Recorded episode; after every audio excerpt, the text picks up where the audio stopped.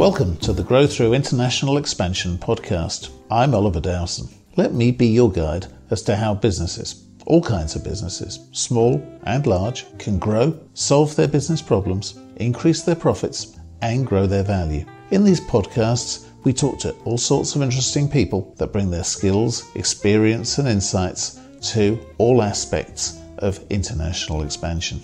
I hope you like these podcasts. If you do, subscribe and keep listening every week. We love comments too, and do share and tell others, and check out our resources on our growinternational.org website. Who ordered the battered cod doesn't sound like a book about exporting, but that's what it is, and it's written by a genuine expert in the field, Doug Jackson. In my opinion, it's a must read for anyone in business who's thinking about exporting, and even those who are seasoned professionals will find many useful insights. Doug explains the important methodologies of export through a whole range of examples of his own anecdotal experiences, as well as those of others. Over a career spanning 40 years, working mostly in metals distribution and manufacturing, Doug's led several UK businesses with turnovers up to £40 million. He spent much of that time abroad, developing international sales and setting up export operations to Europe, Scandinavia, Africa, India, China, Southeast Asia, Australia, you name it. So, Unlike so many business books, Doug writes from real, personal, on the ground experience. From Taiwan to Tanzania, I could relate to all his experiences that he expresses in ways both amusing and insightful. Doug's actually written two books. The first one was a memoir of his childhood experiences in a British boarding school. He donated the proceeds of that to Alzheimer's research, and he's a community speaker for them. In this podcast, though, Doug's talking to me about his new book, Who Ordered the Battered Cod? And I really enjoyed our conversation. I think you will too. I'm talking today with Doug Jackson, um, who's um, an expert in export, and he's written um, a great book, uh, which we're going to talk about today. And Doug, welcome to the Growth Through International Expansion podcast. Thank uh, you, Oliver. Uh, please uh, introduce yourself and tell us a little bit about your background. Okay, I'm uh, yeah Doug Jackson. I spent uh, well, 40 years of my career in international trade, one way or the other, largely in steel and metal distribution, but uh, also including a couple of engineering companies. Um, and over that time, I just uh, gained a love for travel, let alone exporting. I mean, I, I was traveling from the age of eight from boarding school out to visit, visit my parents abroad, and that uh, on, on, the, on the old Comet 4B when they first started flying. Um, so that sort of uh, gave me a taste for travel, I suppose. And then when I went into business, I realised fairly early on that uh, exporting for, for the UK was really important, and of course it, it remains so today. So I've loved travelling the world, uh, exporting to, to countries all over. I mean, there's 190 odd to choose from these days, isn't there? So it was, uh, it was a big market. 195 actually. 195 is it right? so okay. according according to my list, um, okay. Says I I have a running competition with a friend of mine over how many countries we visited. Um, I'm up to 131 and he's up to about 140. Uh, but uh, that's because when he was young, he crewed a yacht around the South Pacific and almost ah, every island is a country. Yeah, that's cheating. that's, that's, what I tell him. Um, and I'm often accused of um, having got into international business because I like traveling so much. But uh, there we go. Uh, do you think that actually loving travel is is a necessary starter to getting into export? I think it's pretty important. I mean, traveling is, uh, as you know, is, is pretty tiring and, and, tough. And if, if you don't enjoy that aspect of it, uh, I think it becomes just a job. It became a passion for me. I mean, I just love going to different countries, meeting different people, and it gives you a completely different perspective on the UK when you look back from another country. Um, even today, with all the shenanigans we're going through with uh, the Brexit uh, process, there is a huge respect for, for the UK, and, and, that's something that you can leverage into your business activities and uh, and help to sell products from uh, from this country. Absolutely, and yet there are a lot of businesses still that are not into export. I have sometimes thought that that's because um, businesses wouldn't admit it, but owners sort of reach a level of contentment or complacency, probably a nasty thing to say, not really the right words, but they become risk averse and maybe they don't like travel. I think there's a bit of that. I think also there's uh, there's a lot of fear about exporting because it is viewed as something that is difficult to do. And indeed, and this is why I wrote the book really, that, that to try and demystify it a bit and get people as passionate about exporting as I am. Absolutely, and um, the book, of course, is full of um, great anecdotal uh, evidence of uh, experience in exporting. You've obviously um, had, you've obviously not only had great experience, but a really good time doing it. Yeah, well, don't, don't tell too many people that I was supposed to be working. well, I don't know. I think if you can mix work and pleasure from that perspective, I mean, if you find work a pleasure, then of course it obviously makes it much better. Yeah, absolutely. Yeah. Um, so, for businesses that are not already exporting, um, and manu- but they manufacture things and they want to export. Um, what's really the first thing they should be thinking about to get into it? Yeah, the, the first chapter of the book is entitled "Getting Match Fit," and, and that's the phrase I use to talk to, to companies about the fact they need to be absolutely 100% sure that they're their people, their products, their systems, their documentation is 100% right before they ship anything abroad. And if, if something goes wrong that you ship to Guangdong province on the eastern seaboard of China, much more difficult to sort out than if you've got a problem in Gateshead. You know, right. if, it's, if it's your domestic market, you jump in a car, go and see the customer, sort the problem out, and problem problem solved. If it's the other side of the world, it's very much more difficult. So it's really important that uh, that everything is, is 100% right. And indeed, the Department of International Trade published some statistics about how successful businesses are once they start to export. So there's a there's a benefit that comes back into your business once you're exporting, and, and the reason for that is that to export in the first place, you have to be absolutely sure that your products are correct. I mean, one of the uh, the companies I spoke to for the book was uh, Morgan Motors in Malvern. Mm. And talking to the chief executive there, he, he was telling me their cars, they, they have 30 month warranties. Now, 70% of their, their cars are now exported. Right. So if something goes wrong in the course of the first few months of, of that vehicle, it's really expensive to get the thing back to the UK to fix it. Absolutely. Uh, because they're specialist motor cars and they don't really want people in other countries tinkering with them unless they know what they're doing. I can understand that. And obviously, that's uh, an important area to to think about. So I, I, think the lessons you've put in the match fit mm. um, section are, are, really important, and particularly uh, of your observation of don't take your problem children abroad. yeah, I think that's yeah. For anybody who's had young children abroad on a holiday or an aircraft, they'll know what I'm, what I'm, what I'm talking about. And you can you can liken that to to a business product. You know, you, you have to make sure that everything is 100 percent before you uh, before you take them away because it's going to be very expensive if you hit a problem later on. Hmm.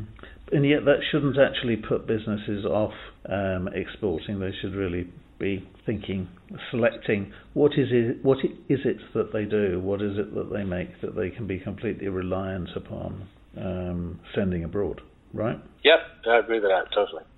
Okay. Um, now, lots of um, businesses are uh, tempted into starting their export journey purely through using agents and distributors, and sometimes some of the advice that I see um, coming out, particularly from like government and Quango type agencies, is just get an agent or get a distributor and they'll do everything for you. But I see dangers in that, don't you? Yeah, there are, and uh, you know, I've I've made some mistakes uh, over the years, so I, I put my facts into the book so so other people don't have to make the same mistakes. But there are some do's and don'ts with agents and distributors, assuming that's the way you want to channel your product into a market. Um, I always started by talking to the local embassy, the consulate, the High Commission through the DIT here in, in this country because they very often have lists of uh, agents and distributors and people who can help you in, in, that market. So it kind of makes sense to start at that point. They won't necessarily find you the right people, but at least it gives you someone to talk to. Absolutely. Um, then I think you need to ensure that you get references. You know, talk to people who are using these uh, these guys already and just find out whether they've done a decent job for them. Um, and some of the don'ts, uh, I mean, don't sign up long term. It seems fairly obvious, but uh, you know, it takes a while to get to know somebody, particularly across the other side of the world, even if you're business regularly, because you don't know what's happening once you've jumped on a plane and gone home. So don't sign up long term. Don't give them exclusivity until you're absolutely certain that's the, the right way to go with that particular distributor agent. Right. And one of the things that I think sometimes I've met people who've been tempted into this is, or just assume that they can appoint an agent or distributor from here and then not actually ever go and meet them or not actually go and see them in their own territory.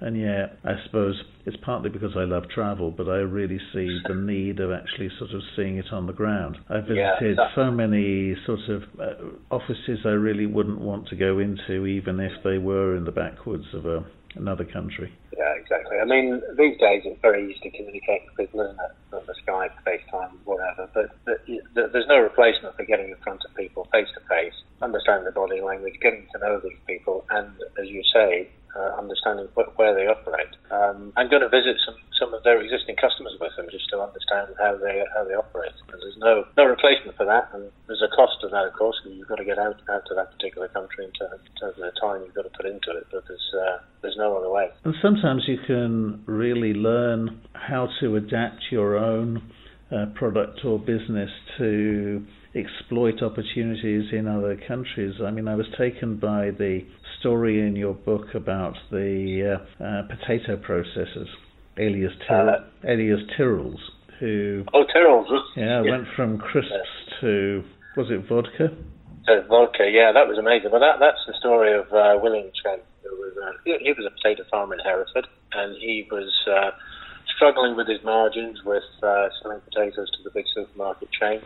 Um, and he thought, well, maybe I can do something different. He bought a, a small potato uh, crisp, or chips as we have to call them now because they're owned by an American company, um, and start, started trying these things in, in one of his barns. And it took off from there, literally. Tyrrell's Crisp has now been sold on to some venture capitalists in the States and worth, worth trillions of dollars. Um, but he then moved into, into vodka, and, and the way he came across that, he was on a business trip to the Talking to some, uh, some guys in a bar who were making vodka out of potatoes. And there was another light bulb moment, so he came home and started that. Chase Vodka is the result of that. And they're now exporting to 42 different countries. Fascinating. Uh, that, that Tyrrell's example, a bit like um, two or three of the others in the book, um, really got into exporting an international business only after they'd been acquired by uh, venture capitalists or other investors. And yet, um, surely businesses really need to be looking to start their international journey um, long before they get acquired because they can increase the value of their business once they're in the acquisition process. Yeah, of course they can. And, and there are there are some other businesses in, in the book that I speak about. Sadler's Ales, which are a, a small microbrewery in the, in the Black Country, and they, they did exactly that. That was a family business. Uh, they just started uh, looking at uh, how they might export, um, and they just got on with it. They, they didn't have any great big strategy. They just thought, I wonder if our beer would go down well in Poland. Let's go and have a look. And and they're now exporting uh, all over the world, like like all these companies. There's there's endless examples in the book of people who sort of some have fallen into exporting by accident, as, as I did with one of the businesses I was running a few years ago.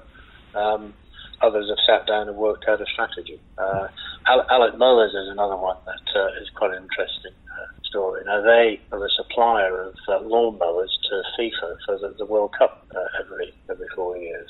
Um, they're now moving into uh, Major League baseball and, and, uh, and football in the States. And that's a small company in Stafford making lawnmowers. And really, they're, yeah, and, that's all they do. Uh, these things are costing sort of five or ten thousand pounds. It's, it's not like the uh, thirty-nine pound ninety-nine Flymo we'd buy from B and Q. These a professional, professional lawn. The one I have for my back garden in London, yes. Exactly. I, now, now, these things are uh, uh, going all over the world now. And the, the stripes that you see on uh, football pictures of Wimbledon and wherever are created by Allett Mowers. And there, there is another competitor as well, but they're, uh, they're the main ones. So, oh, right. And that's a, that's a remarkable uh, exporting story. Absolutely, um, because I guess these these mowers are sort of really expensive beasts. Yeah, they are. I mean, you're talking sort of uh, five, ten thousand pounds a piece. Mm. And uh, obviously, that's going to generate a, a big uh, turnover increase if they can get them out, given that uh, uh, there must be an awful lot of um, sports fields to mow far more around the world than there are in one's own country. Well, yeah, there are, and they're now beginning to move into China. China has some, uh, as they do with a, a lot of the aspects of their life, but they have, have a major government program of building uh, hundreds and hundreds of fields uh, over the next few years, and Allett Mowers are onto that already. So they've, uh, you know, they've been sending samples out already to, to try and capture some of that market early on. Absolutely. Well, I'm not going to, um, you know, spoil the um, the tag, the end of the story of who actually ordered the battered cod. Um, yeah, you know, which is, uh, it's it's the title of the book, and yeah. uh, it it interestingly enough, I was actually reading that particular section. I was actually on a train in Taiwan, which happened to be where um, somebody was even contemplating ordering battered cod, which is right. an interesting thought for people who've never been there but think it's just purely Chinese. So uh, I'll I'll let people read the book to actually hear re- read the rest of the story. Um, Thank you for not spoiling that. Yeah. um, no, and uh, I, I think they can order the book through Amazon. Is that correct? They can, yes. And so it's available there, and also on uh, Smashwords, which is uh, an ebook uh, site. Okay, well, for all of our listeners, you can find full details of where to get the book um, and even an article with an extract from Doug's book, um, an entertaining extract um, set in uh, Dar es Salaam in Tanzania, uh, in the supporting page that you'll find on our growinternational.org platform. Again, that's growinternational.org, and I hope you'll take a look there, look at the article, um, listen again to the podcast and buy the book and uh, read it. I highly recommend it. It's a great background to exporting, um, full of anecdotes from around the world, but turned into real practical advice. So it's like a sort of combination of um, entertaining stories with real practical advice and diagrams and charts and how to do it. So um, personally, I, I, I would recommend it, and uh, Doug, I hope you have a great deal of success with this book. Thank you very much. Great. It's been a pleasure talking to you, Doug. Um, uh, you've got so much to offer to people, um, and I know that you also um, run DNA Business Engineering, um, which is, um, I think, your own company, right? That's right. Yes, two of us who, uh, who run that. Uh, it's a consultancy. We're, we're, advising companies about how to grow their business. A big part of that, of course, is uh, international trade strategy. Fine. So details of how to get back in touch with Doug, or of course you can. I'm also uh, I and my team at Grow International also welcome your calls and comments at any time, and we'll happily put you in touch. So that's great. Thank you very much indeed.